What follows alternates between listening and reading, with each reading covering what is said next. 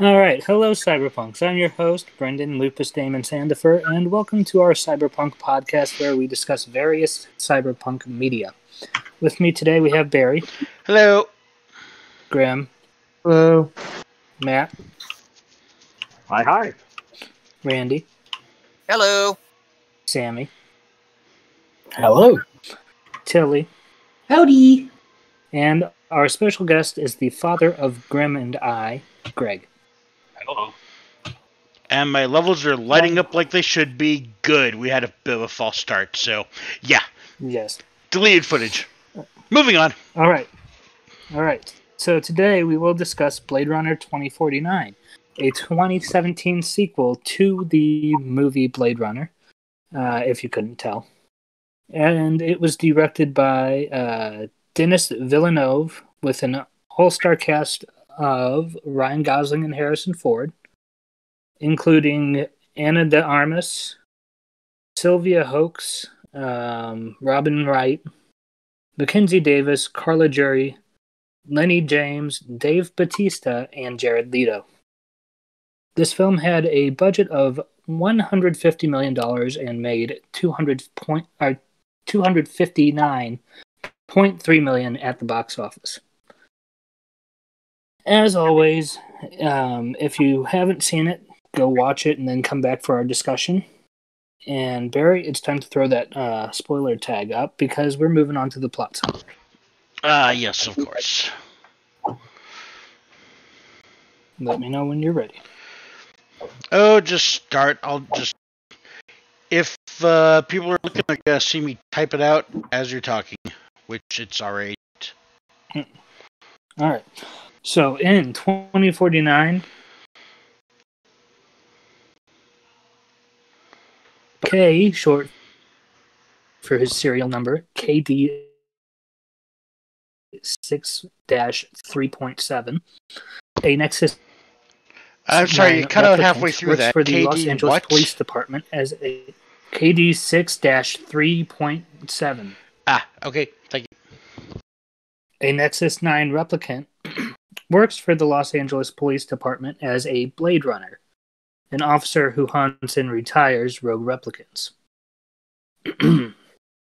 uh, he retires Sapper Morton and finds a box buried under a tree at a protein farm. The box contains the remains of a female replicant who died during a cesarean section, demonstrating that replicants can produce biologically previously thought impossible. K's lieutenant, or K's superior, Lieutenant Joshi, fears that this could lead to a war between humans and replicants. She orders K to find and retire the replicant child to hide the truth. He uh, he visits the Wallace Corporation's headquarters and the successor of the defunct Tyrell Corporation in the manufacture of replicants. Um, Wallace staff members identify the deceased female from DNA archives as Rachel, an experimental replicant designed by Dr. Tyrell. Kay learns of Rachel's romantic ties with former Blade Runner Rick Deckard. Wallace CEO uh, Niander Wallace wants to discover the secret to replicant reproduction to expand an interstellar coloniza- colonization. My brain's reading faster than my mouth can. He sends his replicant enforcer, Love, to steal Rachel's remains and follow Kay to Rachel's child. At Morton's farm, Kay sees the. I, I swear I'm hearing someone's speakers. That's probably that might be me. Okay. I'll go push to talk. Uh, at Morton's farm, Kay sees the date six, uh, June tenth, twenty one, which is coming up, carved into the tree trunk, and recognizes it from a childhood memory of a wooden toy horse. Because replicants' memories are artificial, Kay's holographic AI girlfriend is it Joy or Joey? I think it's Joy. Uh, Joy. joy. Yeah, definitely joy. Joy.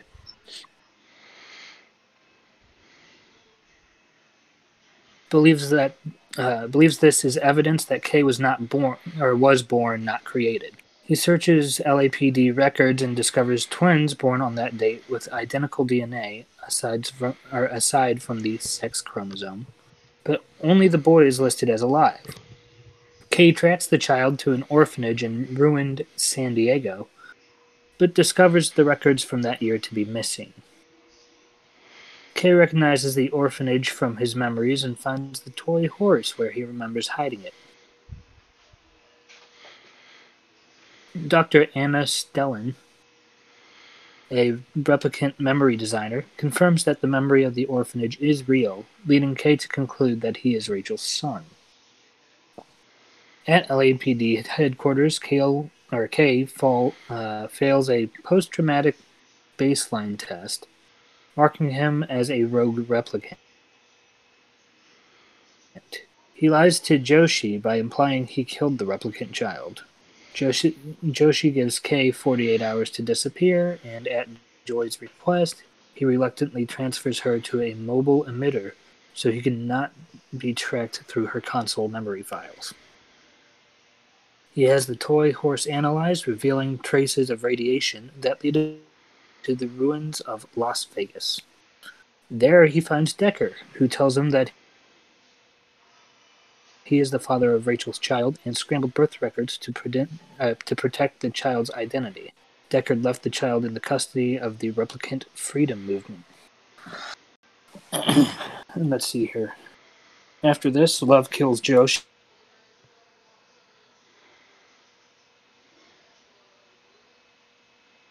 Is Joy and leaves Kay to die. Uh, the replicant freedom movement rescues Kay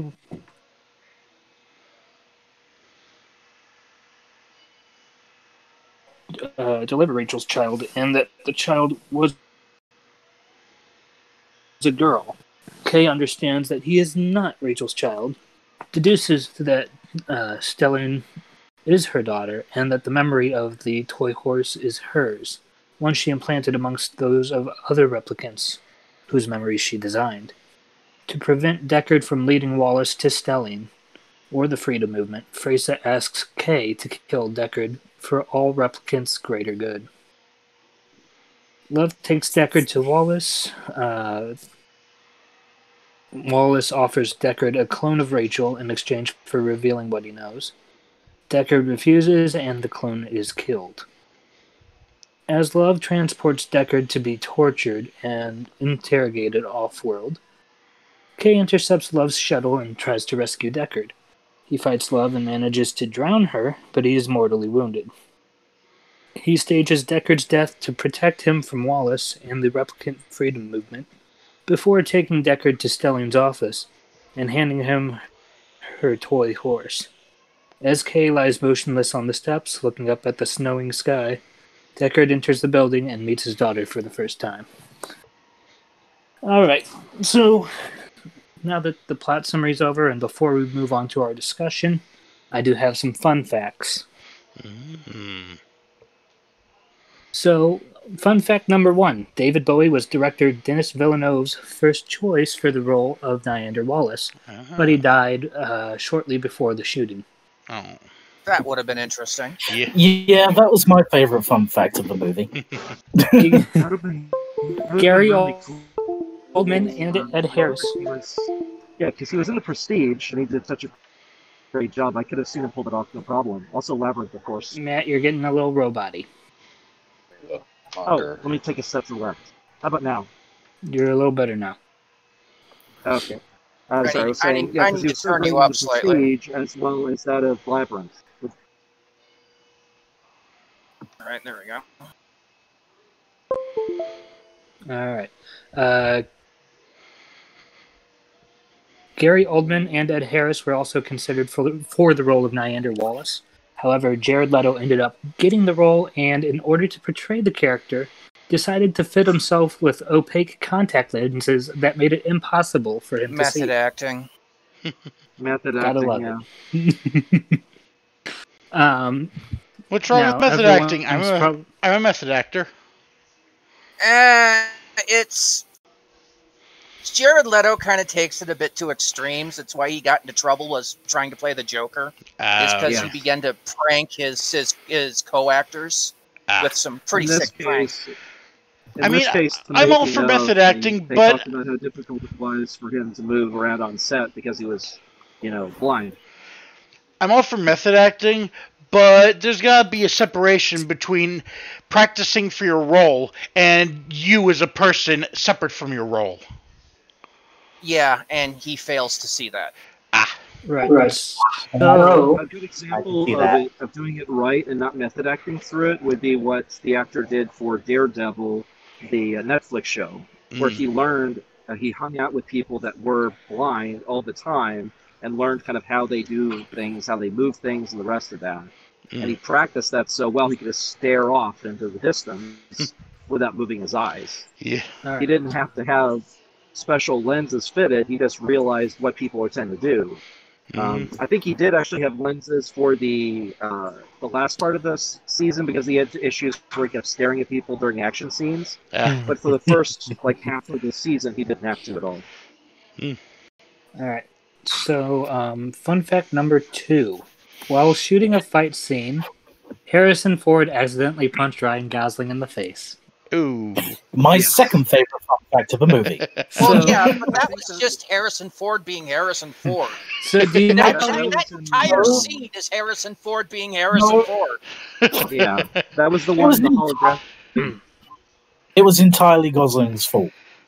Oh, So, yes, it do- was. He wasn't on the mark. He was supposed to, you know, react, and he didn't, so he got punched. so, do you know how? So, in um, other words, Goslin attacked Ford's fist with his face. yes. Yeah. yes. So, do you know how Harrison Ford apologized to him? Huh. Scotch.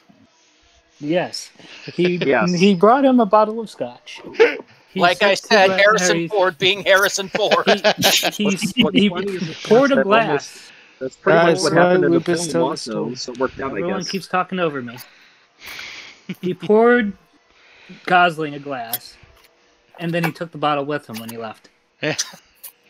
I'm still saying Harrison Ford being Harrison Ford here. I mean, it's just Yeah, Yeah. it is. Still, sharing a glass of scotch with Harrison Ford. Okay. yeah. I'll take it. Um, the first fun fact number three: the first letter of the names of each of the wooden animals that Rick Deckard carved in this movie, hmm which were a rhino, antelope, cat, horse, elephant, and lion, spell Rachel. Yeah. Yes. I'm pretty sure that was deliberate. I would imagine Yes. so. Yes. Very smart. Uh, since another fun fact that all of Rachel's scenes were completely secret during filming. Mm. Yes. Even though she was on set to film uh, in her outfit again, which I know people didn't realize that until they saw the making of. I thought it was her. Based on the voice, I was like, oh my gosh, they got her to do this. It's awesome. I'm glad that David Um, Villeneuve had such respect for the original to actually go that far. They could have Well, cast a younger actress. there. And No. um, Ridley Scott was uh, executive producer for this movie. I know. He's much better as an executive producer than a director nowadays. Yeah. Hmm. So, could I take a You moment? know who actually- didn't? You know who didn't write the script? Hold on. There you go. Go ahead, You're Ryan. welcome. Hey, Randy. I was going to say, do you, could I take a moment to talk about the history of the making of this film? Because this Mm. film had been literally in the making for decades. I will allow it after we get through these fun facts. Okay. Alright. I still have four more. Oh, okay. I thought I thought Or that was the last one. Um, so number four, when Kay enters the hall where he first meets Rick, uh, we hear the same bell sounds as when Deckard enters the Bradbury building for his final showdown with Pris and Roy Batty Oh. in Blade Runner. All right. Yep, I recognize it. Um, number five, policeman K's serial number is KD6 3.7. So it is PKD 6 37. This pays homage to Philip K. Dick. Ah. Um, Emily Blunt was considered for a role in this movie, but declined due to her pregnancy. Hmm. That's a good reason. I believe. I I, think she agree. probably would have is, a, stood uh, it is a very good reason. Okay, so Officer K's flying car is a Peugeot, a French Ah. automotive brand. All right. Oh yeah, they used a lot of real brands in here. Yeah. And then our our very last fun fact before we move on to our discussion and Randy's long or lengthy um, talk on the behind the scene or the making of. Ryan Gosling and Jared Leto do not share a scene in this movie. Wait, who and who? Yeah, Gosling Yeah, and yeah, Yeah, they never meet. Ryan Was there a Gosling- behind that? No, Gosling I don't know if there was or and- not. Leto. Yeah. Oh, yeah, no, they don't. You're right. Yeah, Um, it's always love as the intermediary. I will let Yeah, that's correct. Randy go ahead and talk about the making of. Okay. So when the original Blade Runner came out, nobody was expecting there to ever be a sequel to it. the book itself was a one-off. Um, and initially, while it did well on its opening weekend, its overall box office wasn't that good for, you know, Warner Brothers to go, "Hey, we need to think about, you know, seeing a sequel." Mm-hmm. Then awards started coming in. then um, ratings for what was coming out on premium channels for it started coming in. And then the international numbers started coming in. and I think it was probably around 84 or 85. Somebody at Warner Brothers said, hey, we should probably make a sequel to this. We would make some decent money problem was by that point philip k dick the author died four months prior to the release of the, the original blade runner Yes. And had never written a sequel to it. Uh-oh. at the same time ridley scott who directed it was busy with his aliens franchise and didn't want to do it. Whoops. so they're like okay so we've got no writer no director no screenwriter. What are we going to do? So they moved it into development hell. And it went in and out of development hell for around 10 years we kept Welcome hearing news Wes. about it in the 90s going hey yeah they've handed it to this guy to make the blade runner sequel. And then nothing ever got done and it went back on the shelf. Finally i think around finally i think around 98 99 it just got put on the shelf and completely forgotten about until around 2014 2015 when somebody said you know we should actually do this now Well, part of it was because of the fact that the uh, director himself, Ridley Scott, was so interested in fixing up the original film and actually getting his cut ready, a cut that he actually had some control over. And as long as he didn't have that, he refused to work on a sequel. And you can both find in multiple interviews, he's like, I want nothing to do with it unless I actually get my version of the original film Mm. and eventually they caved in the early 2000s and that's when we got the final cut. There were actual novels written that were the sequels to blade runner in the 90s they were not official. They were written by somebody who claimed to be a friend of philip k. Dick's and he wrote three or four novels. Hmm. um, but you know those were unofficial and they were obviously trying to cash in on the success of blade runner because instead of being the, the sequel to android's dream of electric sheep they were called blade runner 2 blade runner 3 etc and nobody took them seriously Of course, And because the original wasn't called that, so they were patronizing. Mm-hmm. And then you know about 2003, 2004, um, cyberpunk died in popularity for a while. Um, you know, people got more into steampunk, other things, and it didn't come back until 2013, 2014, and that's when Warner Brothers said, "You know, we're still sitting on this license. We should do something with it." um, and I can't remember when was it that Ridley Scott finally got his version of Blade Runner out. Does anybody know? 2010 i believe So at that point, the version was out, they were able to talk to Ridley Scott, and they were finally able to move it into actual. um, I remember because in 2010, I went to the theater uh, here in downtown, uh, here in Dallas. They had a showing for it because it was about to be released on uh, Blu-ray and DVD. Because Blu-ray was relatively new back in 2010. hmm And uh, when it was coming out, they're like, you know, come see Blade Runner in the full screen for the first time, the, the final cut. I was like, oh wow, that sounds awesome. So I went to go see it in theaters.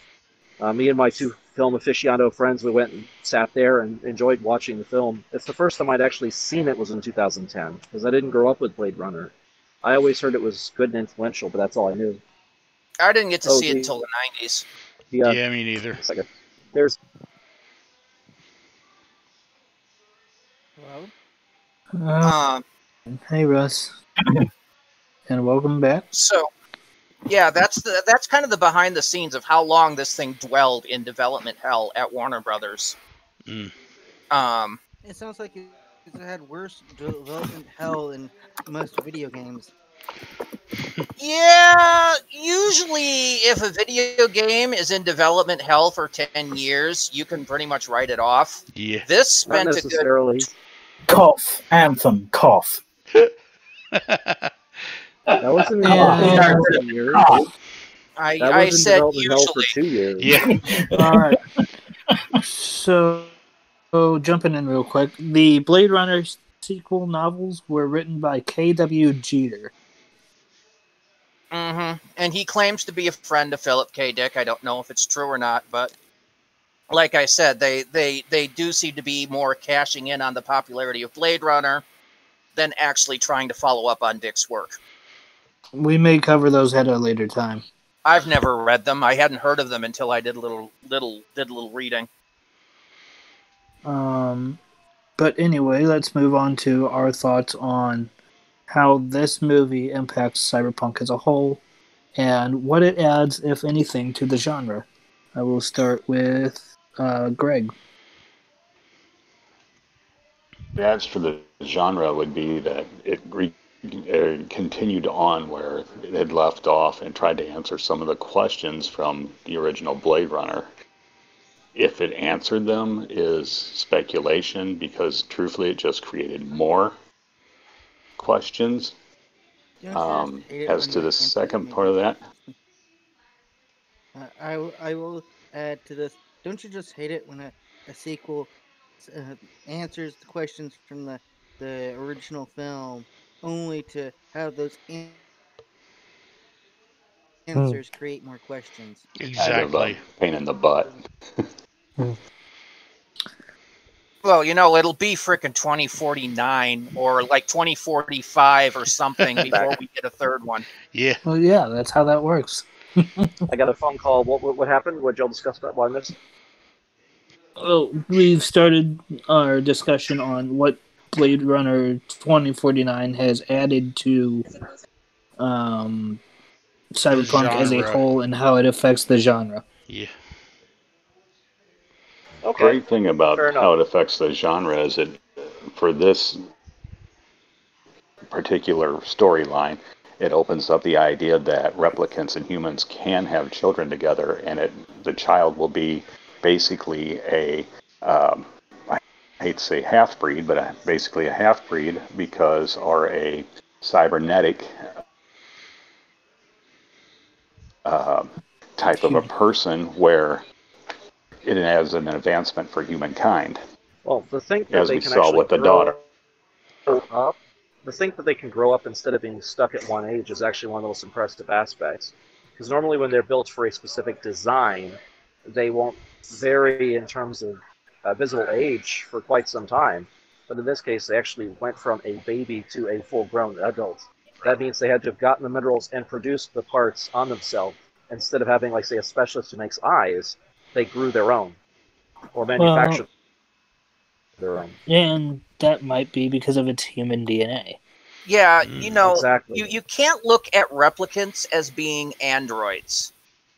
They're more biological than that.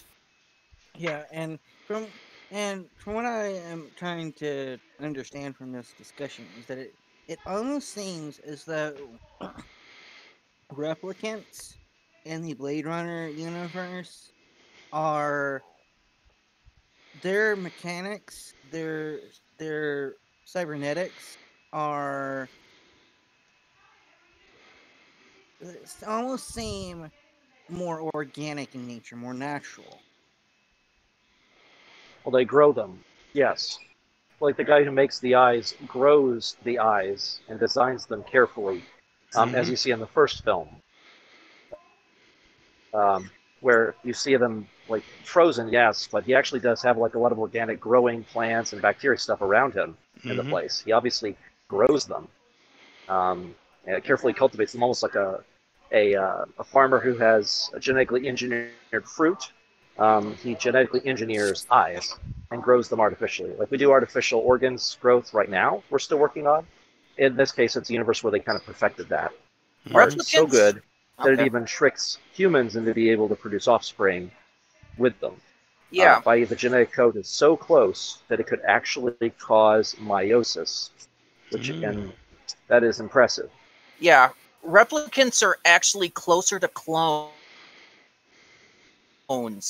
than they are to androids. That's why in the They're in the quote you even said a clone of Rachel. There's a reason that term was used. Hmm. In the first movie, they led you to understand that the replicants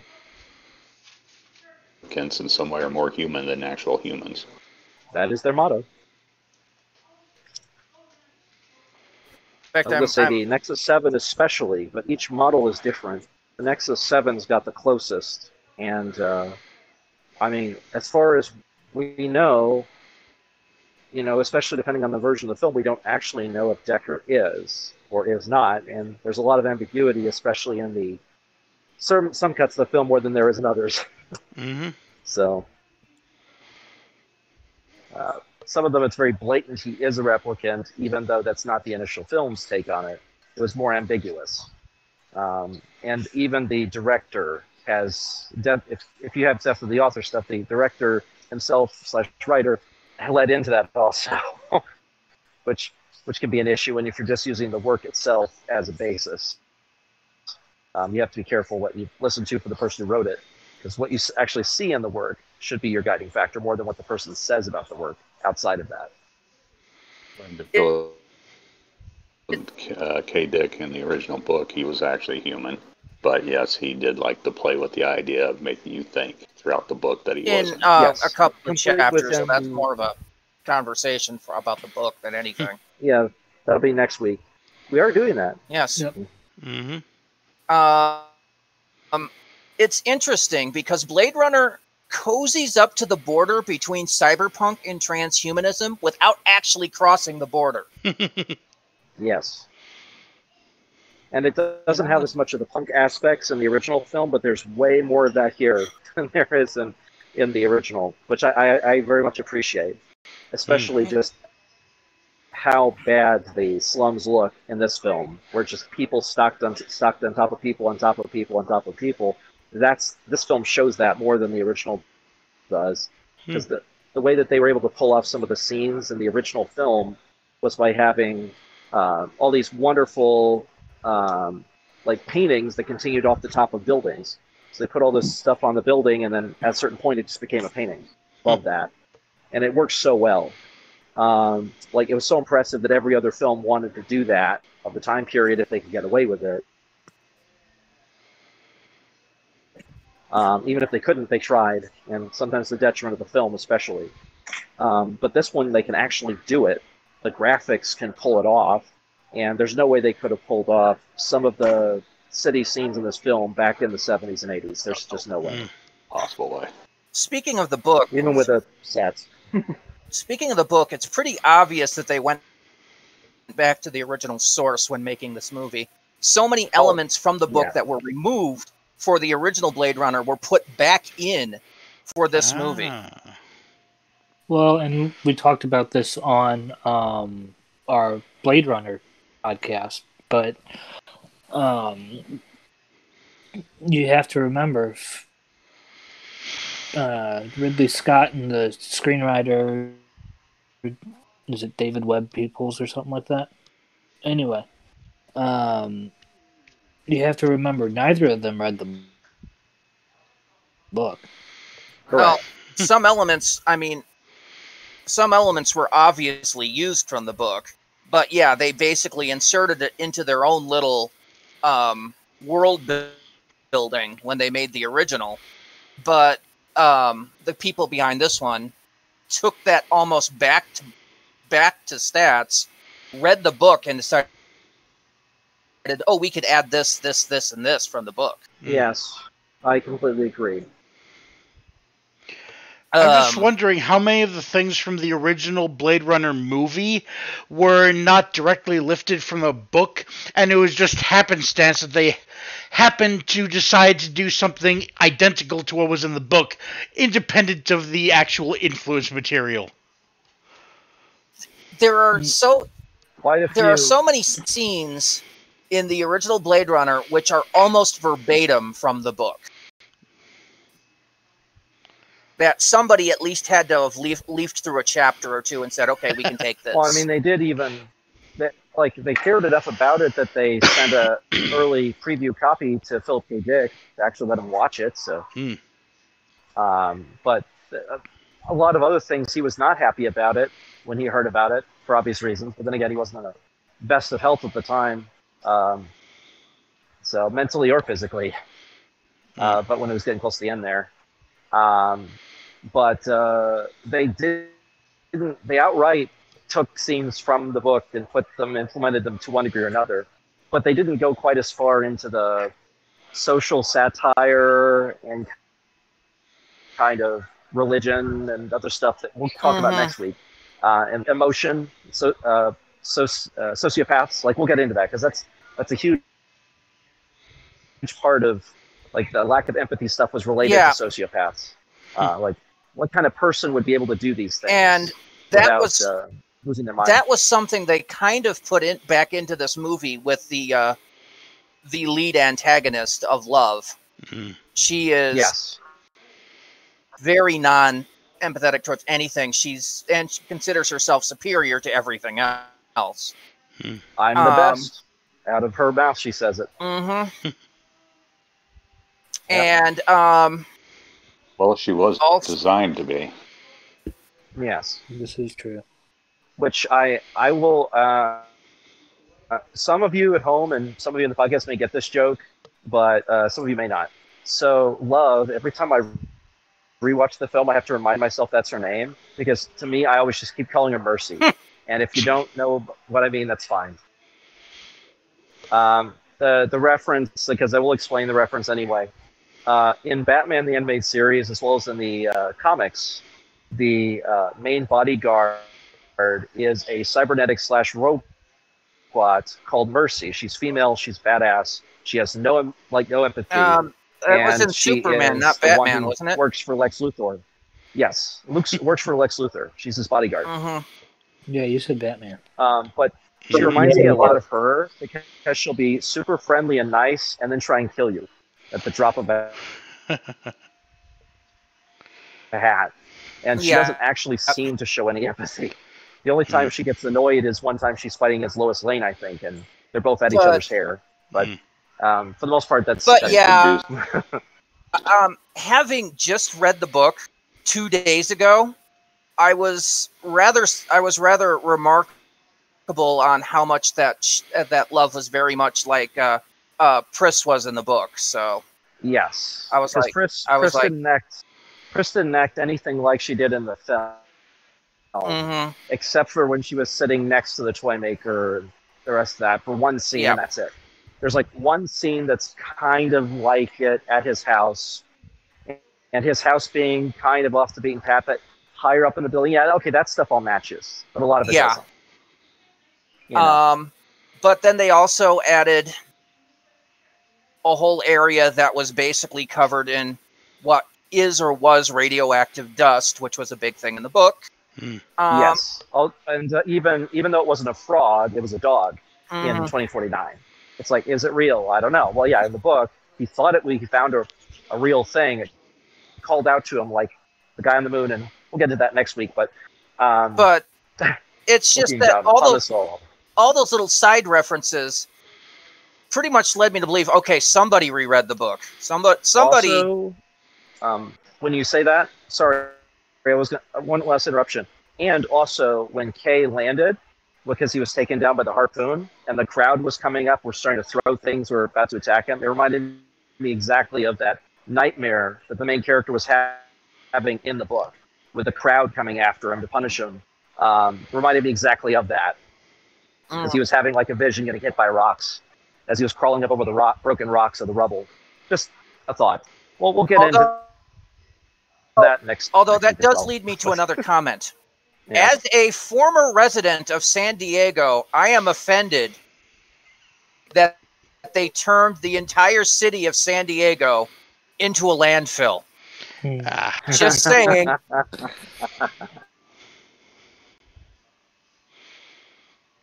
It's an improvement. Alright. So I'm just gonna go down the list here and try and get these thoughts because we are about 20 minutes till we got to do something else, and I need to hear from everyone. So we got Greg's, uh, Graham. All right. Um. I mean, I'm much on the same line as uh, our dad. Um, I do feel like it raised more questions than answered. Uh, overall, for the whole genre of cyberpunk, I don't think. Uh, I don't think. Uh, it has much of an impact as Blade Runner did to the cyberpunk uh, genre as a whole. Because it was more just revisiting and updating it. All right. Um, Barry. So, um, I have never actually seen that particular movie, and having not seen it and just hearing the conversation, I'm wondering because you mentioned um, it's possible for a replicant and a human to procreate with each other, and I remember in the original Blade Runner, their planned obsolescence, their time limit. Is there still a time limit for replicants in 2049, or did they get rid of that? Uh, the new Rid replicants have no have no time limit, or their time limit is set by the corporation. Well, Ah, Uh, um, uh, actually, hold on. I can answer this. Hmm. Um, did you? I did, the yes. Supplementary five-minute videos. There were two of them. Okay.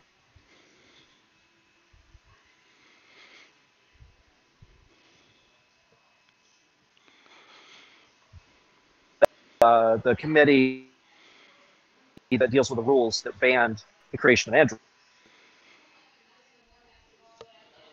for some reason. Um, I'm sorry, but like uh, my connection got clogged up for uh, a few seconds of that. like that was going off. Can you say that again, please? Which- Because I'm. which- y- which you said the committee, and you kind of cut out, and then you were like triple speed. Oh yes, I don't know why Discord does that. It's The, um, annoying. sorry, what I was saying was that the uh, committee, Wallace was meeting with the committee to decide upon uh, trying to get androids back out there because they were banned after the blackout, which we didn't really talk about the blackout much. I'm guessing some kind of EMP slash uh, nuclear weapons I'm- based oh, on the radiation. and the it sounds like a nuke went off in Vegas, and the EMP probably hit the Los Angeles area, That's just plausible. Yes, based on the because movie. It was close. All right. especially if it was high enough up. Um, but anyway, sorry. My entire point was during that, uh, he was talking about how long they last and said as long as the company can afford for it. So, so the more expensive models last a lot longer. Uh, Ah. Since the uh, medic that we see killed in the first part of the film, they wanted him to be a doctor for a very, long period of time and to help out with injuries for a long period of time they probably made it so that he would keep being keep being able to do that for as long as possible. So they got the longest uh, the Mm. longest live they could get based on that. It's just he ran off. And the 2048 uh, five minute video actually shows what happened with him and how he ha- got found out because he helped someone and protected a human and because he loves helping people like that's his primary thing so he Hmm. helped someone out and when he helped them out he threw the person and they hit a car and the car moved back and everyone realized he was super strong it's like oh no like he he, he worked a little too hard to save the person and kind of gave up the fact he was uh, a replicant I, I, But, I uh, still wonder who at the corporation thought yeah. it was a good idea to use Dave Bautista as an archetype for a doctor. Um, probably, probably based on some person, I'm guessing. But also, he's military, so they wanted someone who looked like he could be tough, military kind of guy. Because even though he's a doctor, I'm sure he still had had to fight and kill people and things like that. Hmm. Because unlike our actual medical group, which doesn't normally carry firearms when they're out protecting and saving people, um, because they're under the Red Cross, um, if they did pull out their M16s, then suddenly they'd be a target like anyone else, as my dad would say, since he was an army medic. But um, Yeah. because of that, they probably picked someone who was looked like a soldier type, which Dave Well- Bautista's big enough and strong enough. I could see it also, to, because he was supposed to be fighting against someone else, so they wanted someone who was strong, just right. like they did for the original film. I'm sorry, but basically, long story short is that the Nexus Sevens are one thing, the Nexus Nines are another entirely. We do not know how long they're supposed to live. Hmm. And since Wallace thinks himself a god, I would say probably a very long time. All right. So, um, Barry, do you have going off of that? Do you have any formulation of opinion? Um, I mean, the only thing I got to reply to that with is anyone that's got half a brain for tactics knows that uh, your first target should be the healer. So yeah, that makes sense. Aside from that, uh, I think that answers my questions. Okay. Um, Also, the life extension surgery in the original film um, was a thing that could cause you to live a normal uh, length of life, but it Mm, had to be done early on yeah. in the creation of a replicant, as Tyrell admitted himself. That's part of the reason why they he killed Tyrell is said it's too late. Uh, flame that burns twice as hot burns half as long, and Yeah. you burned ever so bright, haven't you, Roy? okay. Moving on. Uh, I personally feel like this movie did add the whole idea of whether or not what I mean they're called replicants, but they're more or less androids or clones. I, I felt that it really kind of added into the genre the idea that they can reproduce with humans and that we can see these genetic kind of genetically altered humanoid or human offspring. Um, as for the movie itself, I feel that you know it was a very good sequel to Blade Runner, but there could always be room for improvements. I'm not gonna get into Always. yeah, I'm not gonna get into specifics um, since we're getting close to time and we need to do our outro soon. Matt, Mhm. Okay. Um, my thoughts are that this film, uh, as you were saying, very good sequel. Um, are there some issues? Yeah, mostly with some of the pacing or a few scenes that should have been left in instead of put into a supplementary work. I think the five minute segment should have been in the film because it helps set up Wallace earlier in the film than we see him in the actual uh, release, as well as that of Dave Bautista's character saving the person, showing why he ended up being hunted. That could have been like before the film starts, like a uh, cold open with that, uh, and then showing up there. He is showing up at the farm, you know, apparently they decided not to do that. and what it Um. I guess two time jumps in the intro is probably why they switched it off.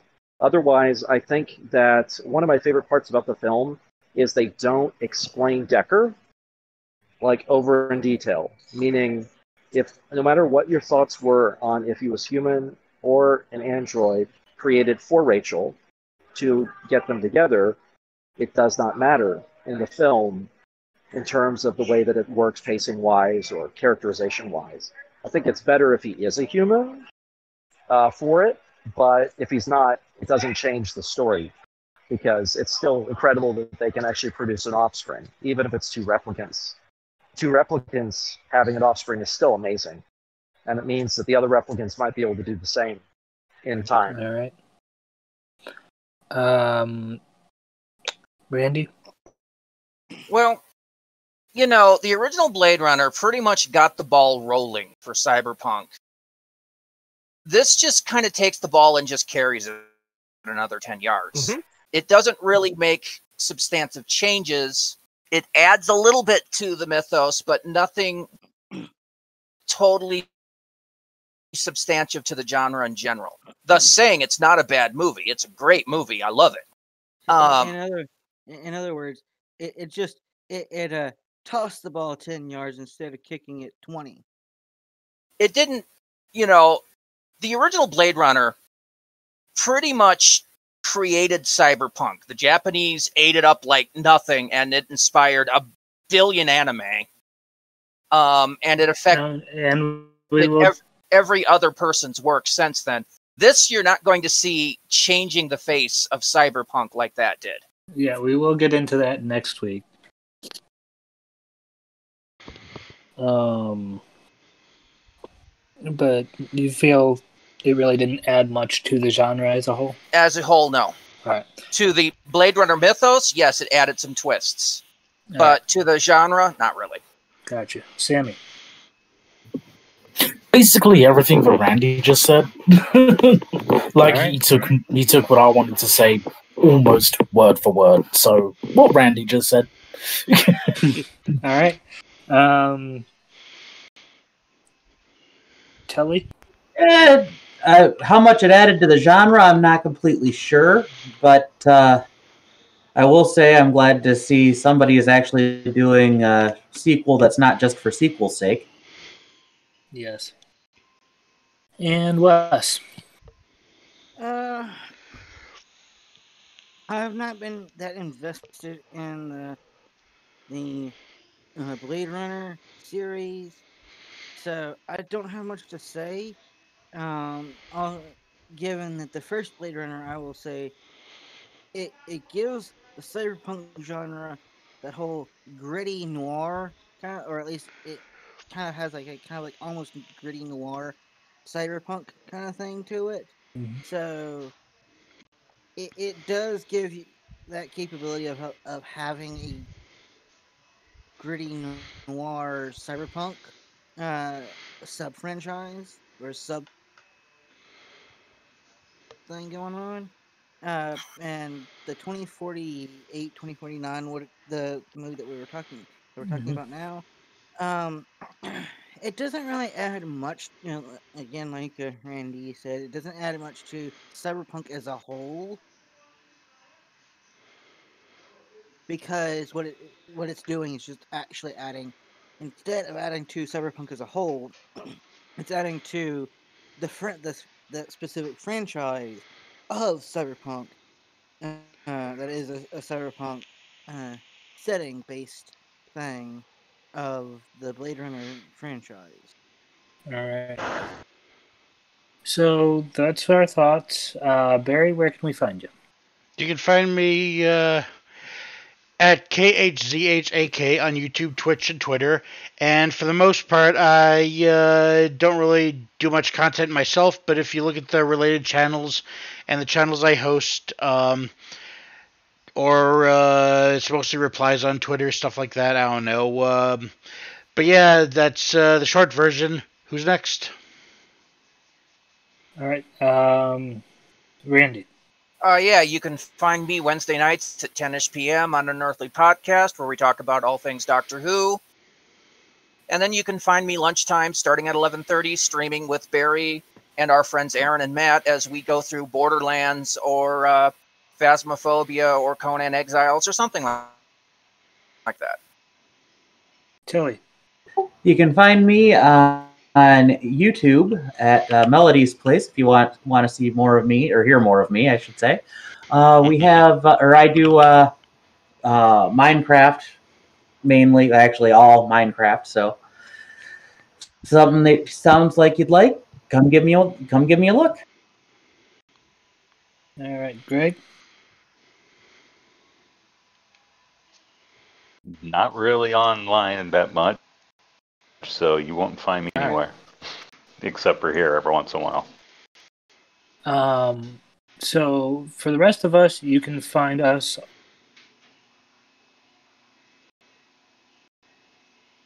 Gen Cyberpunk Pod. Our YouTube is uh, Generation Cyberpunk, and we have a Redbubble where you can get an awesome Generation Cyberpunk face mask. Just search Gen Cyberpunk Pod on Redbubble. Uh, if you want to hear more from our group, check out the Thanks for Nothing podcast on the FNL, FML Productions YouTube channel. We also do various D&D campaigns there and are in the process of making an animation. Uh, if you want to donate, we do have a coffee link in the description of the Thanks for Nothing podcast. Uh, all donations are welcome, but by no means necessary. Next week, we will cover and uh, do Androids Dream of Electric Sheep. And until then, we will see you later, Cyberpunks. Beep beep.